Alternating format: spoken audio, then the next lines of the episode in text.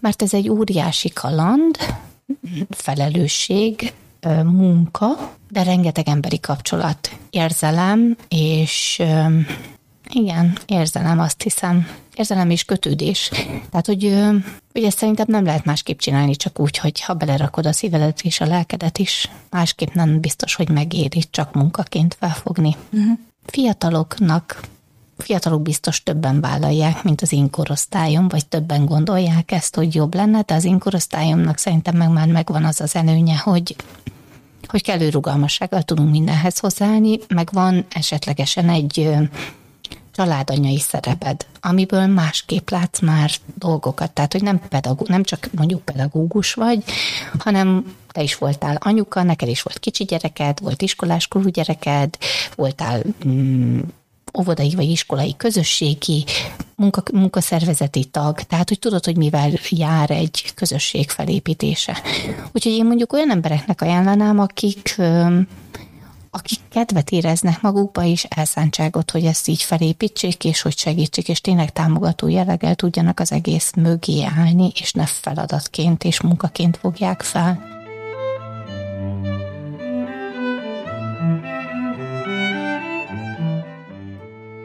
Sziasztok! Üdvözöllek benneteket a Magyarul a Nagyvilágban podcaston. Podcastjaim magyarokról szólnak magyaroknak. Magok vagyunk, sokfélék vagyunk, sokfelé élünk, sokfele tudást hordozunk. Miért ne oszthatnánk meg ezt egymással?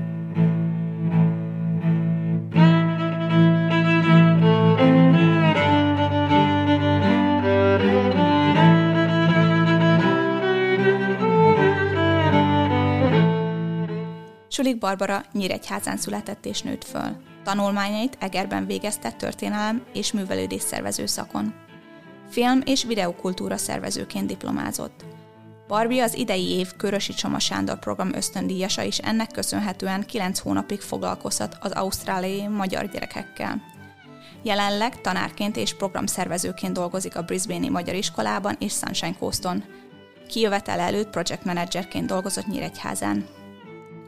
Barbival a Körösi Csoma Sándor program lehetőségeiről beszélgettünk, az Ausztráliában élő magyar családok nehézségeiről nyelvi szempontból, a két ország közötti kulturális és anyagi különbségekről. Ezen kívül Barbinak köszönhetően tanultam egy kicsit a méhészetről, a propolisról, a mélypempőről és ezeknek a csodásszereknek a pozitív hatásairól. Nagyon érdekesnek találtam Barbie tapasztalatét, remélem nektek is tetszeni fog.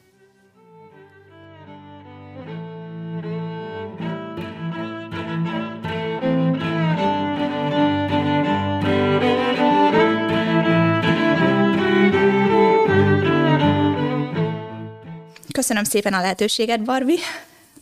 Kezdjük azzal, hogy mit csinálsz itt a Sunshine Coaston az elkövetkező pár hónapban.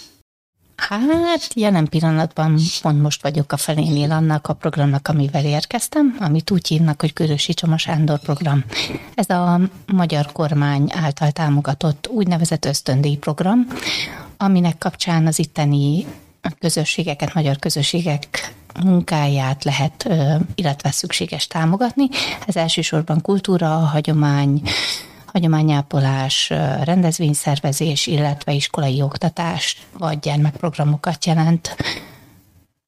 Jelen pillanatban Sunshine Coaston egy nagyon érdekes, úgymond kísérletnek vagyunk tanúi, mert hogy ez egy először jelentkezett kis egyesületi formának tekinthető, de inkább családi közösség, ahol 8-10 család egymásra talált egy vasárnapi játszóterezés alkalmával, és ebből kinőtte magát ez az egyesületi, kvázi egyesületi forma, és jelen pillanatban Sunshine Coaston egy ovit vezetünk, amit ovinak hívunk, de klasszikusan ez inkább egy ilyen énekes és mondókás ö, kör, ahol magyar dalokat, mondókákat, körjátékokat tanulunk a gyerekekkel, illetve némi kézműves foglalkozás is van. Mi hozott Ausztráliába, és mit gondolsz erről az országról? Ausztráliába teljesen véletlenül érkeztem, tehát, hogy maga Körös és Csoma Sándor program, ez 2012 óta létezik, és én alapvetőleg otthon projektmenedzserként dolgozom, akinek a feladat körébe tartozik a hazai, illetve nemzetközi pályázatok figyelése, mert hogy pályázatokat írunk, és ugye azokat valósítjuk meg és én ezt az ösztöndíjat megtaláltam már korábban, de mindig arra gondoltam, hogy hú, ez egy milyen jó lehetőség lesz majd az én nagyobbik gyerekemnek, de sose gondoltam arra, hogy én pályázzak. És akkor az idei évben az egyik kolléganőm mondta, hogy ugye Covid után most jelent megismételten a déli félteke, és az egyik kolléganőmmel beszélgettünk, hogy hm, láttad, megjelent a magyar közlönybe ez a az ösztöndíj program, és mondtam, hogy igen, láttam, de hát még az én lányom nem töltötte be a 20 éves korhatárt, ami ehhez tartozik, úgyhogy úgyhogy mondtam, hogy majd még ennek majd még nem jött el az ideje. És akkor hát ő csak rám nézett, és azt mondta, hogy de te miért nem próbálod meg? Mert hát a végzettséged is megvan hozzá, az angol nyelvtudásod is megvan, nagyok a gyerekeid, igazándiból 8-9 hónapról van szó, teljesen beleférhetne az életedbe. És akkor én ezzel a lendülettel hazaérkeztem, és így elmondtam a családomnak, hogy hát megjelent ez a pályázat, és hogy úgy elgondolkodnék rajta, hogy megpróbáljam. És teljes meglepetése mindenki azt mondta, hogy anya, hajrá, menjél, próbáld meg. Aztán az ösztöndi kapcsán három helyet lehetett megjelölni, illetve kellett megjelölni, hogy hova szeretnél menni, mi legyen a célországod és a kettő között hezitáltam, hogy Új-Zéland legyen az első helyen, vagy Ausztrália. Mm, a férjem nagyon szerette volna, hogy Új-Zéland legyen, de végül valamilyen női megérzés kapcsán azt mondtam, hogy hát nekem inkább Ausztrália. De nem, nem tudnám megmondani neked pontosan, hogy miért. Aztán végül is három forduló után engem lepett meg a legjobban, hogy sikerült. Aztán, amikor a helyszíneket megláttam, akkor meg teljes egészében így felvillanyozódtam, hogy nagyon jó helyre fogok kerülni, úgyhogy szerintem a legjobb helyen vagyok most itt. Mit gondolsz Ausztráliáról? Alapvetőleg azt gondolom, hogy tudom, nem sok, az, az, nem az, hogy nem sok, hanem maga a munkám az elsősorban ugye magyar közösséghez kapcsolódik, ami azt jelenti, hogy inkább minimum a családok fele magyar, vannak vegyes házasságok, és ugye vannak teljesen magyar közegek, ugyanakkor, és éppen ezért ugye a magyar nyelvet használjuk, meg magyar közegben vagyok. De maga az együttélés, az itt lét, az ügyintézés, vagy bármi egyéb kapcsán ugye találkozom ausztrálokkal, használom a tömegközlekedést, a szolgáltatásokat, tehát hogy elég sok mindennel találkoztam már, és a legújabb úgynevezett felfedezésem végül is a könyvtár, amit megtaláltam. Oda járok most így már minden héten. Nagyon szeretek itt lenni, szeretem a, az ausztrál embereket. Tehát ö, úgy gondolom, hogy az egész ország attitűdje alapvetőleg a mindennapokban a kedvesség, a mosoly, és a pozitivitás. Tehát lehet, hogy ez ugye nem ismerjük egymást, mert nem ismerjük egymást Magyarországon, is van még ugyan hagyomány a falvakban, hogy ugye, hogyha újonnan odaérkezel, akkor köszönsz az ott lévő embereknek, de az, hogy itt minden reggel rám köszönnek az emberek széles mosolyjal, eleve lehetetlenné teszi azt, hogy az embernek rossz kedve legyen. És aztán mivel sétálsz, és mosolyogsz, nem csak a mosolyt kapod vissza, hanem, hanem akár megállnak veled és beszélgetnek, és nekem ez mind, rettenetesen pozitív. És hogy nem, soha nem érzem azt, hogy azt mondanák, hogy az angolod nem elég jó, vagy bármi, hanem rád csodálkoznak, hogy ú, akkor te honnan jöttél? Ú, Magyarország, az Európa, úristen, milyen messze van, miért jöttél, stb. Szóval, hogy nagyon nyitottak, nagyon optimisták, és rettenetesen segítőkészek. Tehát ez például a, a könyvtárban abszolút mértékben érzékelem.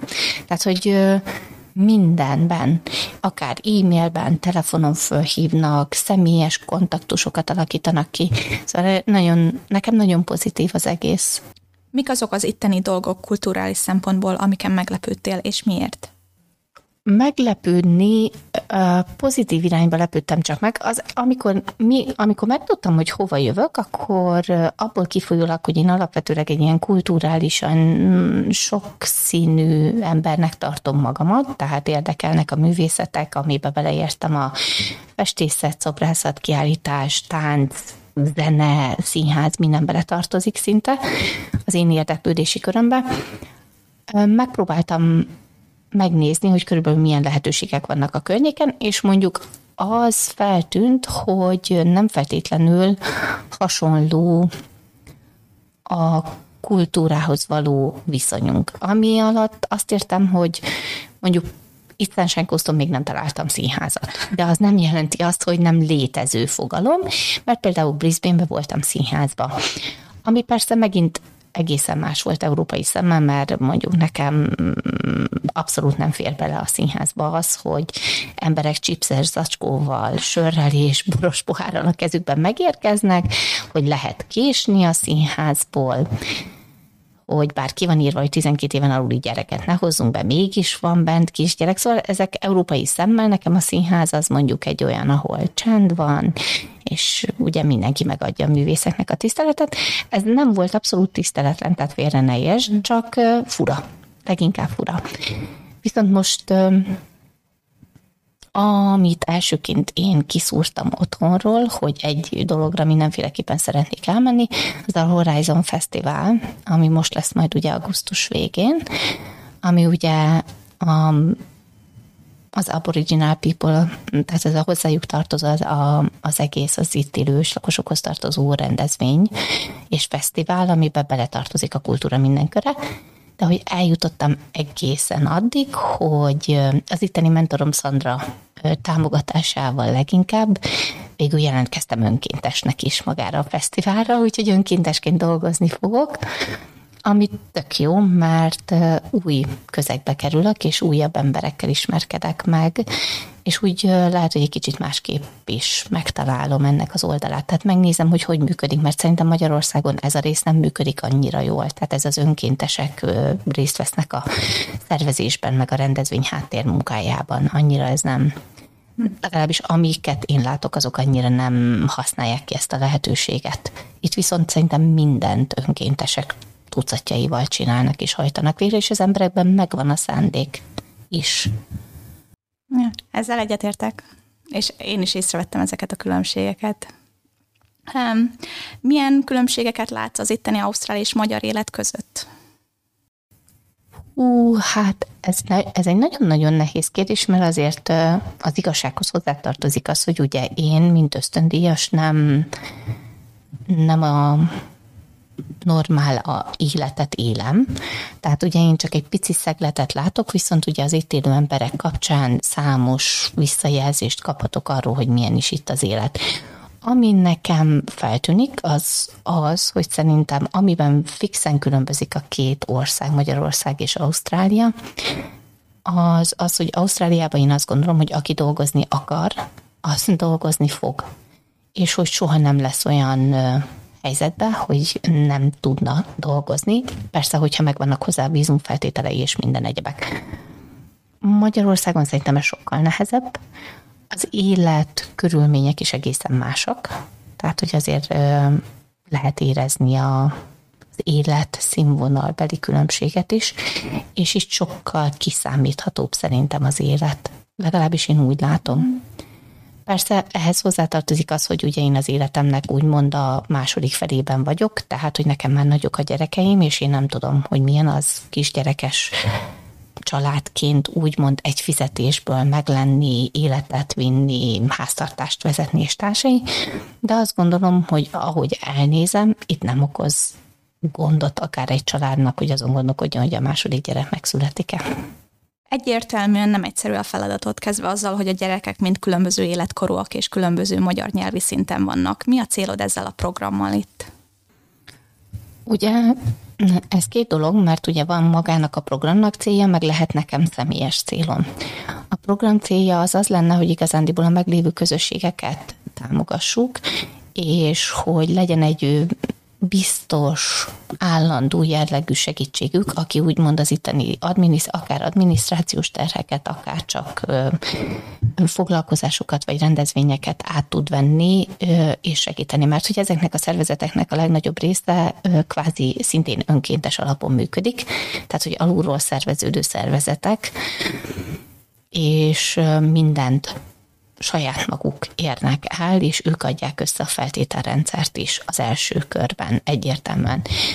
Azért így a programnak természetesen ez a célja, hogy fent tudjanak maradni, használják a nyelvüket, legyen kötődésük az, az anyaországhoz, és hogy ne csak beszélt nyelv legyen, hanem írott és olvasott is. Tehát, hogy ne holt nyelv legyen ez igazándiból, hanem meg nem egy otthonról hozott valamilyen sejtett kultúra és hagyomány, hanem hogy ezeket őrizzük és élővé varázsoljuk, és hogy élő maradjon. Az én személyes céljaim ettől sokkal kisebbek, tehát, hogy én már attól rettenetesen boldog tudok lenni, amikor az óvodában a, az egyébként nem első generációs anyuka azt mondja, hogy hát Barbie, az én gyerekem nem beszél magyarul, és ne is kérdezgesd, mert otthon elmondta, hogy nem fog megszólalni, mert hogy kicsit aggódik, hogy nem, lesz, nem mondja jól a szavakat, vagy bármi, és hogy ugyanezen a foglalkozáson a kisfiú fogja magát, és elkezd magyar magyarul számolni. Szóval, hogy nekem már önmagában ezek eredmények. Aztán, hát az óvias csupa szeretet, tehát az, az, az igazándiból tényleg az csupa szeretet, a gyerekek egyszerűsége, őszintesége az kézzelfogható minden alkalommal. Tehát, hogy nem az a lényeg, hogy engem megszeressenek, az csak egy pozitív hozadéka. Tehát, hogy én, én azt látom bennük, hogy segítek nekik azzal, hogy beszélhetnek nyugodtan. És próbálom tartani magamat ahhoz, hogy magyarul kommunikálunk. Tehát ugye nekem, nekem az az egyik legnehezebb, hogyha angolul beszél hozzám a gyerek, akkor én tartsam magamat ahhoz, hogy akkor is magyarul, magyarul, magyarul. De ezt így az elején megbeszéltük, tehát hogy azzal sincs gond. Hmm. Egyébként cél az lenne, jelen pillanatban itt sunshine mindenféleképpen, hogy növekedjen a közösség. És ugye a növeke, növekedés az nem azzal kell elképzelni, hogy minél többen költözenek ide, hanem én azt látom, hogy nagyon sokan nem tudják, hogy léteznek egyáltalán ilyen közösségek. És hogy megteremtsük annak a lehetőségét, hogy legalább emberek lássák, hogy mi történik, és lehet, hogy nem akarnak automatikusan csatlakozni, de hogy egy-egy próbáljunk olyan eseményeket, megrendezvényeket létrehozni, hogy a lehetőségük meg legyen arra, hogy egymást megismerjék. És a személyes kapcsolatok kialakulnak, akkor sokkal könnyebb lesz a közösséget fenntartani. Mert a, a fiatal felnőtt családok gyerekei közel egy korúak, még akkor is, hogyha különböző nyelvi szinten vannak, de barátságok így tudnak kialakulni, ha összejárnak. És ha a gyerekek között van barátság, akkor ugye jönnek a születésnapok, közös események, esetleg majd iskola-óvoda választás, és hát ha ez megmarad nekik, ami, ami segíti az egész magyarságuknak a megtartását. Nem a klasszikus értelemben, csak az, hogy a nyelvüket használják, és egymás között magyarul beszéljenek. Köszönöm. Milyen különbségeket látsz a Magyarországon élő és felnövő gyerekek és az itt felnövő magyar gyerekek között? Ó, hát ez is nagyon nehéz kérdés, mert én először realizáltam azt, tehát nekem van egy barátnőm, akinek amerikai a férje, és a két kislányukkal először Amerikában éltek, aztán hazaköltöztek Magyarországra, és ugye így vegyes családként én őket láttam először. A lányaink egyidősek, és hát ugye gyönyörűen beszélnek magyarul, írtak, olvastak, és ugye magyar iskolába jártak. Az se igazán tűnt fel, hogy a férje mm, amerikai, mert gyönyörűen megtanult magyarul. Viszont azt, hogy ebben neki mekkora munkája van, azt igazándiból most itt Ausztráliába tudtam összerakni és realizálni, hogy ez egy nagyon nehéz feladat. Tehát, hogy szülőknek, gyerekeknek egyaránt, ami miatt mindenféleképpen különbözni fognak a magyar gyerekektől az a két nyelvűségük. Mert hogy igazándiból az ő hétköznapjuk az az iskola, óvoda, angol nyelv lesz. Így az elsődleges baráti kapcsolataik is azok lesznek. Angol nyelvűek mindenféleképpen. És az, hogy otthon melyik nyelvet használják a gyerekek, az meg a szülők felelőssége és, és ez egy nagyon nehéz munka szülőként szerintem. Mert ha egy vegyes házasságban élsz, akkor ha magyarul beszélsz a gyerekeddel, akkor kizárod a férjedet. Vagy akár a feleségedet. Mm, állandóan hídnak lenni gyerek és szülők között nagyon nehéz lehet. Úgyhogy emiatt biztos, hogy egészen más az életük.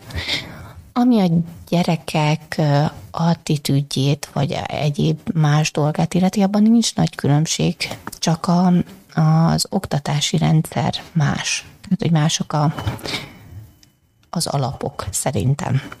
Tehát, hogy még Magyarországon ugye, amit beszélgettünk is, hogy adott a lehetőség, hogy minimum két éves koráig otthon maradja a gyereknek, de hogyha akarsz, akkor három éves koráig is otthon maradhatsz vele. Itt meg ugye hat hónap van, tehát hogy a hat hónap után igazándiból el kell döntened, hogy vagy visszamész dolgozni, vagy otthon maradsz a gyerekkel. Ami különbözik még szerintem, az az, amit ugye én itt hallottam először, hogy itt létezik ugye ez a szülő otthon oktatja a gyerekét című dolog, és hogy ez teljes egészében elfogadott, és ezzel nincs gond. Amit az itteni oviba látok, meg az otthoniba, szerintem itt sokkal több rétűbb oktatás folyik. Tehát, hogy a, a több rétű alatt azt kell érteni, hogy több az ilyen kreatív történet a gyerekeknél, nem feltétlenül azonnali információ átadás van, hanem ez a próbált ki magad, ezt is megnézzük, abba azt is megnézzük, ide is belekapunk, egy kis természet, egy kis biológia, de ilyen teljesen kvázi a gyerekeknek észrevétlenül tudásként érkezik meg. Az iskolásokat annyira nem látom, mármint olyan szempontból, hogy a magyar suliba persze találkozom iskoláskorú gyerekekkel, de az ő iskolás életüket nem látom. Viszont azt is látom, hogy nincsenek túlterhelve. Tehát, hogy ők mondjuk nem 5-40-kor kelnek, mint az én gyerekeim otthon, hanem ugye fél kilencre mennek, vagy kilencre, és háromkor hazaérnek és nincs házi feladat, és nincs semmi, sok a projektmunka, sok a lehetőségük, hogy megmutassák önmagukat, ennyit már látok de úgy mélységében a suliban nem látok bele. Uh-huh. Köszönöm. Miket tudsz tanácsolni külföldön élő gyerekes családoknak, akik fontosnak gondolják, hogy a gyerekeik megtanuljanak magyarul, de nem tudják, hogy hogyan segítsék azt, ezt a folyamatot? Hát elsőként mindenféleképpen azt mondanám, hogy szerintem próbáljanak magyar közösséggel kapcsolatot építeni. Aztán meg kell nézni, hogy az az ő igényüknek megfelele. Ha nem, mert valami más szeretnének, akkor ki lehet használni ezeket a lehetőségeket, hogy sajátot alapítani vagy indítani. És ott, ha négy-öt család összecsatlakozik egymáshoz, akkor az már egymás segítésével indul. A nyelv szempontjából, a nyelvtanulás szempontjából mm, nem biztos, hogy én vagyok a legautentikusabb forrás, viszont egyet tudok érteni a, a Brisbane-i Magyar Iskola vezetőjével, Kovács Timinek a, a az álláspontjával, hogy igen, ez egy nagyon kemény meló. Tehát, hogy szülőként ha azt szeretnéd, hogy egy gyereked megőrizze a magyarságát, akkor igen, iskolán túl olvasunk, írunk, gyakorolunk, és konzekvensen kötjük magunkat ahhoz, hogy igenis ezeket a feladatokat el kell végezni.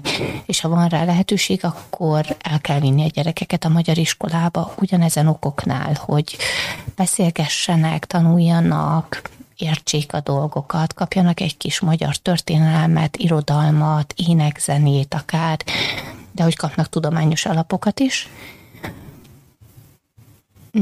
de leginkább azt, hogy igen, ki kell tartani, pont úgy, mint a hiszti korszakban. Tehát, hogyha a gyereket hiszt is, akkor két dolgot tehetsz. Az egyik az, hogy felemeled a kezed, és azt mondod, hogy majd kinövi, vagy a másik, hogy konzekvensen mindig ugyanazt hajtogatod, és majd egyszer csak összeérnek az érő folyamatok a fejben, hogy nem, nem lehet ezt csinálni.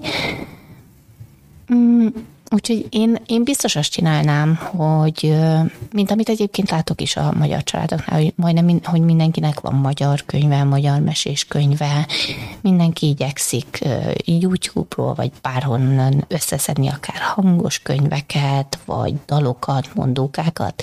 Lehet látni, hogy a nagyszülőknek ez nagyon fontos, tehát igenis a nagyszülőktől, amit gyerekek ajándékot kapnak magyar nagyszülőktől, az mind valamilyen magyar kötődésű dolog.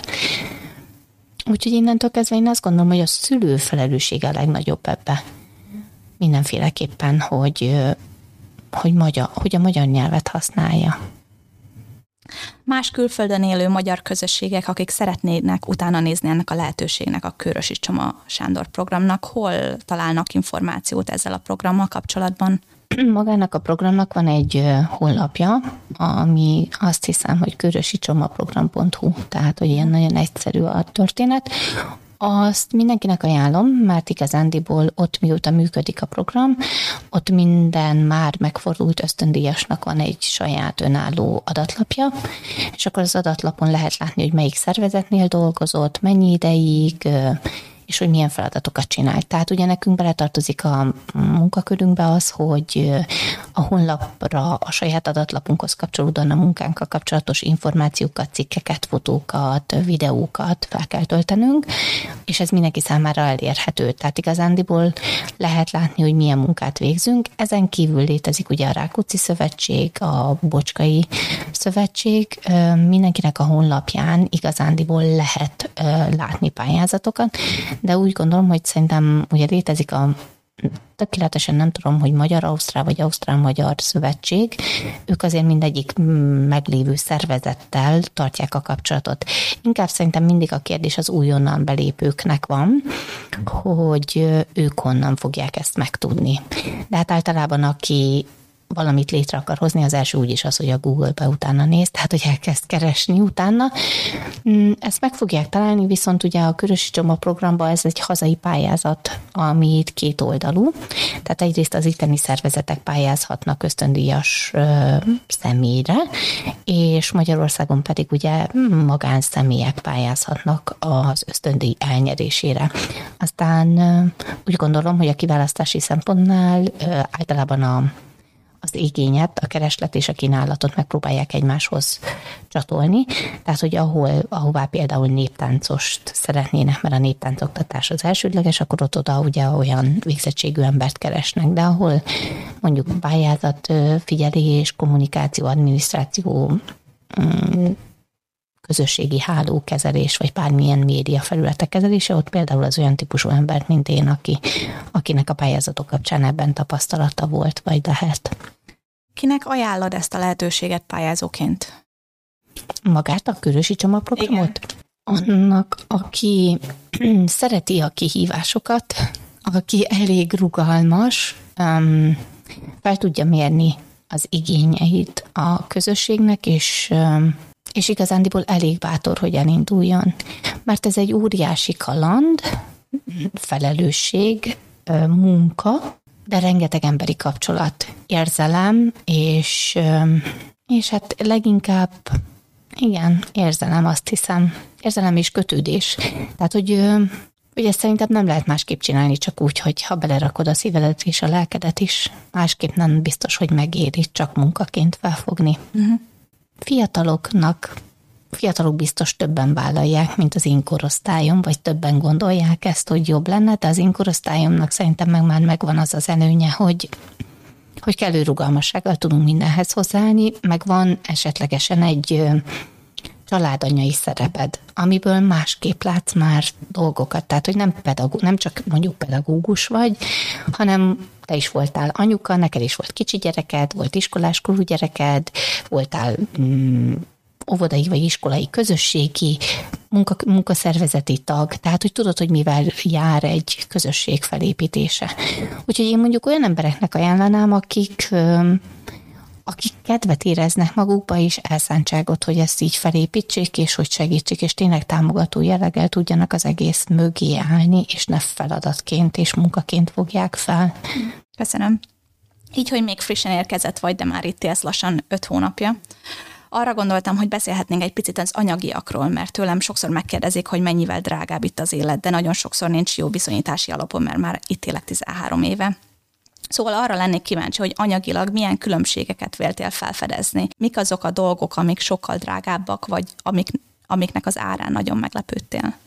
Az a baj, hogy ez azért nehéz kérdés az én esetemben, mert ugye én nem klasszikus ausztrál fizetésből élek, úgymond, hanem ugye ösztöndíj, ösztöndíjas rendszerben vagyunk.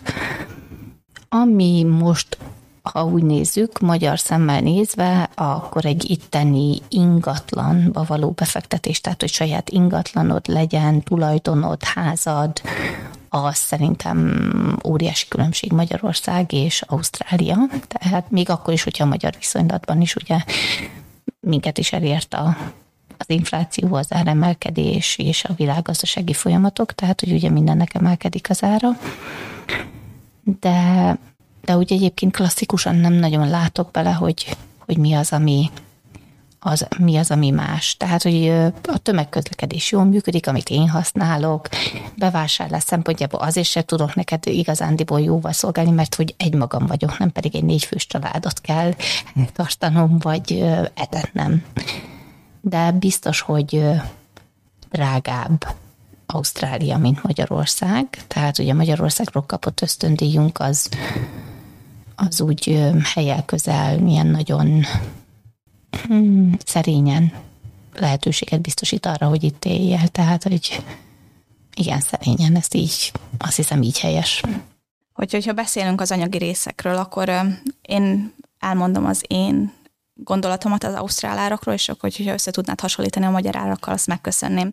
Például a telefondíj. Mi itt körülbelül 30-40 dollárt fizetünk havonta. Mennyi otthon egy telefonszámla havonta? ez most, na ez egy eklatáns példa lett részedről, ez a legjobb példát találtad meg, mert például ez teljes egészében itt olcsóbb minden részleg. Tehát mondjuk most ha azt mondom neked, hogy igen, 33 dollárt fizetek egy hónapra, és kapok hozzá 50 gigabájtnyi internetet. Otthon 3 gigabyte vagy 5 gigabyte kerül 5400 forintba. Tehát sokkal drágább a, a telekommunikációs történetek sokkal drágábbba kerülnek, hogyha így össze akarod hasonlítani. Uh-huh. És ugye én sose jutott el arra, hogy azért kellett ugye magas gigaszámnyi, gigabájtnyi adat, mert hogy ugye ezzel dolgozom igazándiból. Ha jövök, megyek, utazok, akkor is használnom kell, de sose folytam még ki belőle.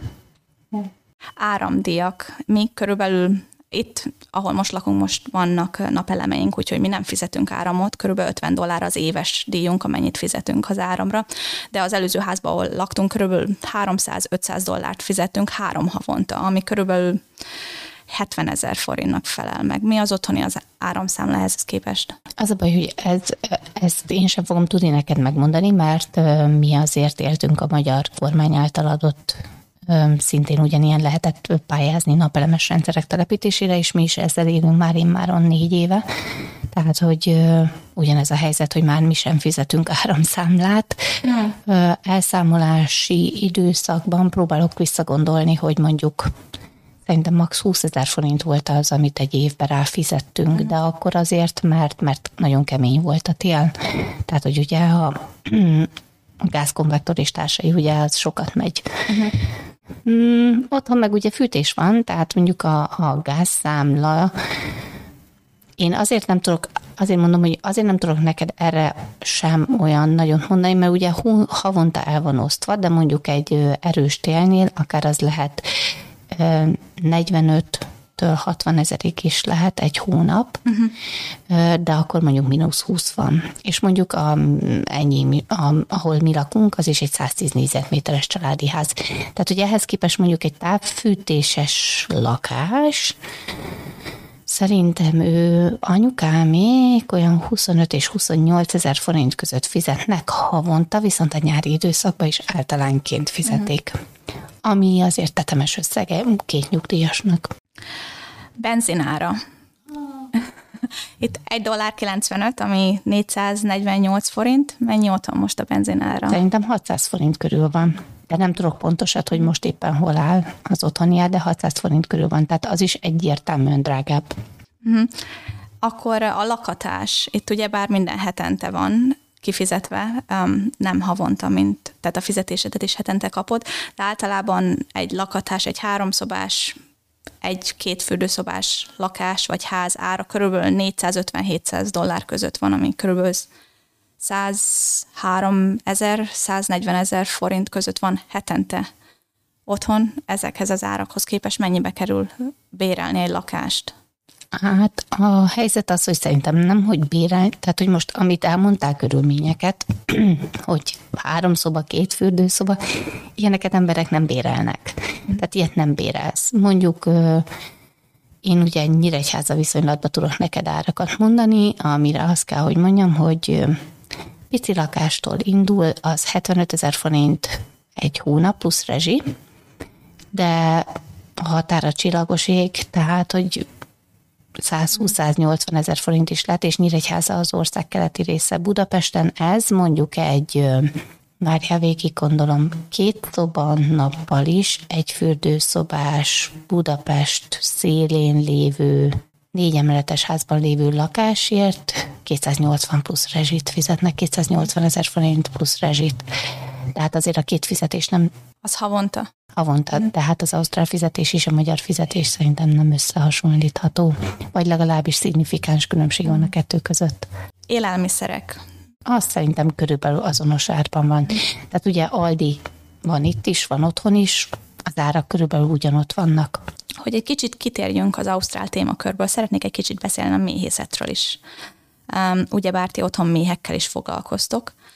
Mióta foglalkoztok méhekkel? Miért pont a méhészetet választottátok, és mit szerettek benne? Ez nálunk egészségügyi okokra volt visszavezethető, ami alatt azt kell értened, hogy mi a férjemmel, amikor házat választottunk, akkor mi mm, szempont volt, hogy mi nem akarunk semmiféleképpen a város közepén élni, és hogy a gyerekeinknek olyan környezetet szeretnénk, ahol tisztaság van, tiszta levegő, smogmentes és társai, és esetleg később lehetnek majd lehet kiskertünk, meg állataink és társai is, hogy a gyerekeinket nyugodtan felnevelhetjük. A méhészet az úgy jött, hogy ahová kiköltöztünk lakni, az igazán egy tanyás ingatlan, és ott volt egy, megvan is, hál' Istennek mind a mai napig egy idős bácsi, aki méhészettel foglalkozott, és ugye az én férjem az ugye élete teljében, fizikai ereje teljében mm, volt, és a bácsi egyszer átsétált hozzánk, hogy érdekelni Petit a méhészet, és hogy neki szüksége lenne arra, hogy besegítsen egyszer-kétszer a méheknél, mert hát ugye fizikai munka, a méhészet azért fizikai munka is, és a férjem egyébként nekem asztmás és allergiás, mind a kettőnek nagyon súlyos fokán állt, tehát az aszma, az aszmája az olyan szintű volt, hogy igazán augusztus 20-a környékén kvázi fulladással vittük sürgősségére többször is, és szteroidos inekciókat kapott ahhoz, hogy egyáltalán levegőt kapjon. És akkor először egy gyulladásos betegség kapcsán találkozott a propolisszal, és akkor a propolis, propoliszos anyaggal rendelkező termékek után elkezdett érdeklődni a méhészethez, jött hozzá a bácsi, aki segítséget kért, és akkor így elkezdett vele dolgozni.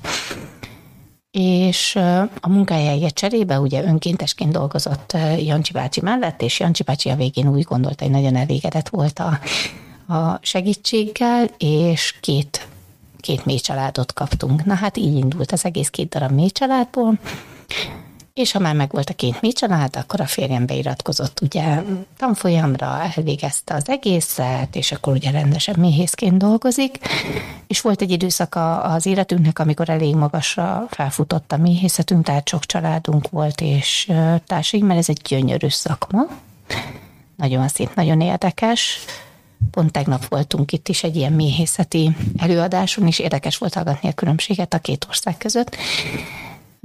De hogy a férjemnek elsősorban egészségmegőrzés volt a célja. Mert hogy nagyon sokat olvasott utána, és akkor ugye volt benne, egy, volt talált olyan cikkeket, hogy a méhészeti termékek közül a propolis, illetve a még kaptál levegő az milyen hasznos lehet. Elmondanád, hogy mi is a propolis pontosan? Ú, a propoli, hát az a baj, hogy nem én leszek az a kísérleti, vagy nem én vagyok az a nagy tudós, hanem a férjem, aki van, de igazándiból a propolis egy olyan anyag, amit a méhek kiválasztanak, és ezzel um, rakják egymás mellé a kereteket, tehát ragasztják össze őket, amit egyébként, hogyha összegyűjtesz a, a kaptárból, és um, alkoholba belerakod, akkor az ugye kioldódik belőle a szerves anyag, ez a viaszban van benne, és ez az anyag igazándiból egy ilyen olyan immunerősítő anyag, hogy várjál hivatalos szavak szerint viricid, nem fogom tudni a többit, tehát hogy vírusülő, baktérium és gombaölő tulajdonságokkal is rendelkezik.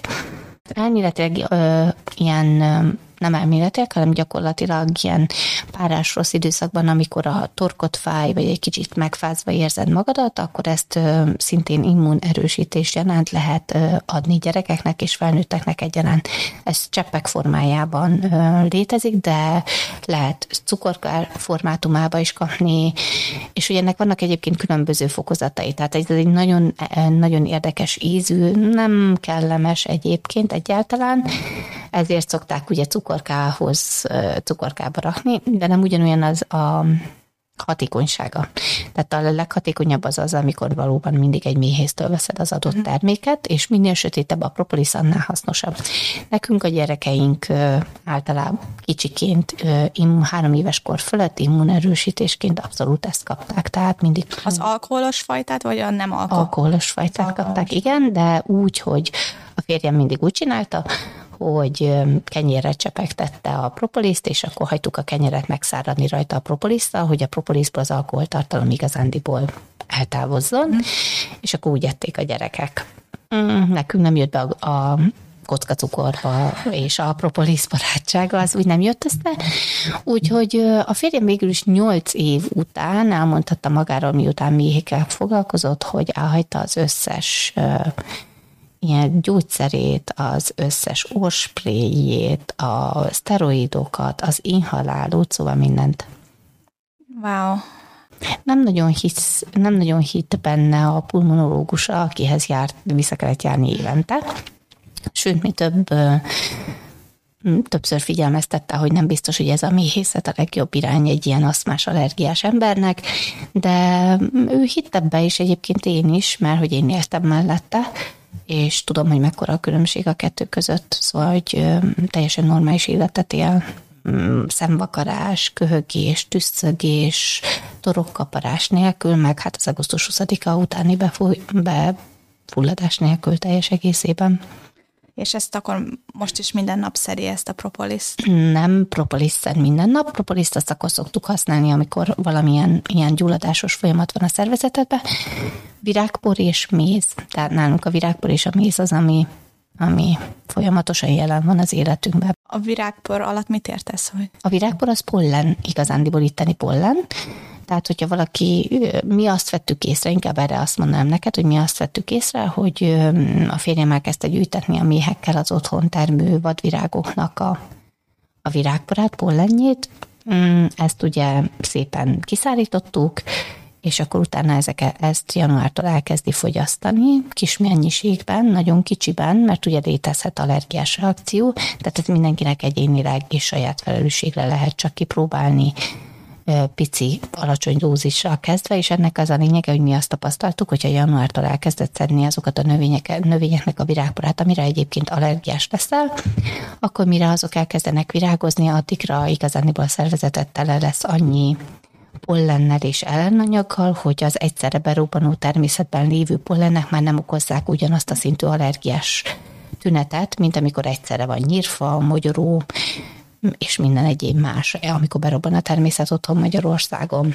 Itt nem tudom, hogy Tegnap beszélgettük, és itt is gyűjtenek valamennyi virágport. Én nem is hallottam még róla, erről a lehetőségről. Gyűjtenek itt is virágport, meg gyűjtetnek velük, viszont itt szerintem mm, inkább abban hisznek, hogy különösen itt Queenslandbe, hogy ugye jó az időjárás, jó a klíma. Itt folyamatosan van méz, folyamatosan van termék, tehát hogy egész más a termék életpályamodell, hogy úgy mondjam, nem úgy, mint Magyarországon. Hm. És ezzel a virágporra lesz, ez ne haragudj, de egyszerűen még sose hallottam róla, ez igazából egy valami porfajta, amit beleraksz valami italban, vagy? Nem, ezt nálunk kiskanállal és szemmel eszed. Tehát ez olyan, mint ha, ha biztos láttál méhecskét, akinek a lábán van pici sárga kis pollen. Uh-huh. Az, um, van egy olyan úgy hívják, hogy szűkítő, amit rá tudsz rakni a kaptára, és a méhecske csak úgy tud bemenni, hogy a lábán vagy a hátán hozott pollen, az lehullik róla. Uh-huh. Ez egy picit nyírkos anyagot képzelj el, ilyen pici kis granulátum formátumban, amint mi aszalóba rakunk bele, tehát amiben gyümölcsaszalóba, és ott megszárítjuk a virágport megszárítod, és akkor ilyen egész kis, kis pici kis darabok lesznek belőle, és utána az el, hosszú ideig eltárolható, miután teljes egészében elvesztette a nedvesség tartalmát, és akkor szépen Hát, nálunk a férjem beszokta rakni a fagyasztóba, mert akkor biztos, hogy nem szed vissza több nedvességet a külső levegőből, és akkor szépen elkezdi enni, és kis kanálak egy szem, két szem, három, öt, és szépen folyamatosan növeli egész addig, ameddig egy teáskanál nagyságú meg nem ehet. Tök érdekes. Köszönöm. A másik ilyen dolog, amit meg szerettem volna kérdezni, a mépempő. A mépempő előállítása ez egy nagyon bonyolulmas folyamat, és hosszú, az egy nagyon, nagyon hosszú és időigényes is. Tehát oda elsősorban ugye mi anyákat kell úgymond tenyésztened. Tehát és az nagyon pici az a mennyiség, amit ki tudsz nyerni egy mi anyából. Alapvetőleg a jótékony hatását elsősorban természetgyógyászati célból meddőségkezelésére is szokták alkalmazni, leginkább arra, illetve bőr, bőrgyógyászati és kozmetikai eszközökhöz is, mert hogy nagyon jó hatása van a bőrre az egésznek. Mi ezzel nem foglalkoztunk, mert túlságosan pepecs dolog az előállítása, viszont mindenki tudja, hogy igazándiból a hasznossága az nem megkérdőjelezhető. Tehát, hogy a, a nőknek azért is ajánlják, hogy sokkal később időszakban kerülhetsz menopauza közelébe, vagy klimax közelébe más néven, hogyha ezt eszed, vagy ezzel, ezzel karban tartod a kis szervezetedet visszakanyarodva Ausztráliához, ha átgondolod az itt Ausztráliában töltött öt hónapodat, mi volt számodra a legnehezebb része ennek a kijövetelnek, az itt tartózkodásnak? Az elindulás. Az elindulás volt a legnehezebb. Tehát meg a döntés. Tehát amikor megkaptad azt a, azt a lehetőséget, vagy én megkaptam azt a lehetőséget, hogy jöhetek, ezt úgy képzeld el, hogy pénteki napon kiértesítettek, hogy akkor április esélytől jöhetsz, de hétfőn reggel 8 óráig el kell döntened. Hmm. Ami már önmagában is ugye egy nehézség. Hány hónappal előtte kaptad meg a, a hírt, hogy... Márciusban kaptuk meg, március elején. Ugye, hogy az a magyar közlönybe is meg voltak adva a határidők, és az mm, be is volt tartva minden egyes alkalommal tehát hogy pont úgy volt, ahogy le volt odaírva, és akkor ugye volt egy hétvégét, hogy átgondold. És akkor ugye tudtad ugyan a feltételeket, ebbe beleértve akár az ösztöndíj nagyságát, annak az átutalási módját, magát a feladatot, meg minden ilyenben, de hát mégiscsak egy családot hagysz otthon. És hogy nem három hétre, nem egy hónapra, hanem majdnem kilencre. És az én esetemben a hétvége az egy ilyen nagyon nagy érzelmi hullámvasút volt, még akkor is, hogyha maga azt, hogy megpályáztam, azt is közösen döntöttük el, tehát abszolút szülői, meg családi támogatással, tehát akár az én anyukám, a testvérem, a barátaim, meg a családom, a közvetlen családom, a férjem és a gyerekeim is abszolút támogatták. Mégis ott ültem hajnali négy órakor, és azon gondolkodtam, hogy úristen, mit fognak csinálni itthon, hogy lesznek meg nélkülem, most fog érettségizni a lányom, nem leszek itthon a bankettjén, nem leszek itthon az érettségénél, mi lesz a születésnapokat, tehát rengeteg mindent raksz be a kis kosárba, és próbálod kiszedni, hogy na jó, vagy nem. És akkor ugye billegett a mérleg, hogy most mi mindenről maradsz le, de igazándiból megbocsájtanád de magadnak, ha nem mondanál egy ilyen lehetőségre. És tulajdonképpen nálunk ebbe a, a férjem volt az, aki az, aki az utolsó lökést megadta ahhoz, hogy menjél, hogy mi mi mielőtt igazándiból családot alapítottunk, az én férjem is elnyert egy ilyen ösztöndíjat, de ő egy évig volt az Egyesült Államokban, és akkor annyit mondott nekem, hogy emlékszel, én is elmentem, ez most a te időd, menj, és meg fogunk oldani mindent, és hát elhittem neki, mert muszáj volt, meg egyébként a szívem mélyén tudtam, hogy ezt szeretném, úgy, hogy így elindultam, viszont arra nem készültem fel, hogy az a repülőtéri búcsúzás az mennyire fáj.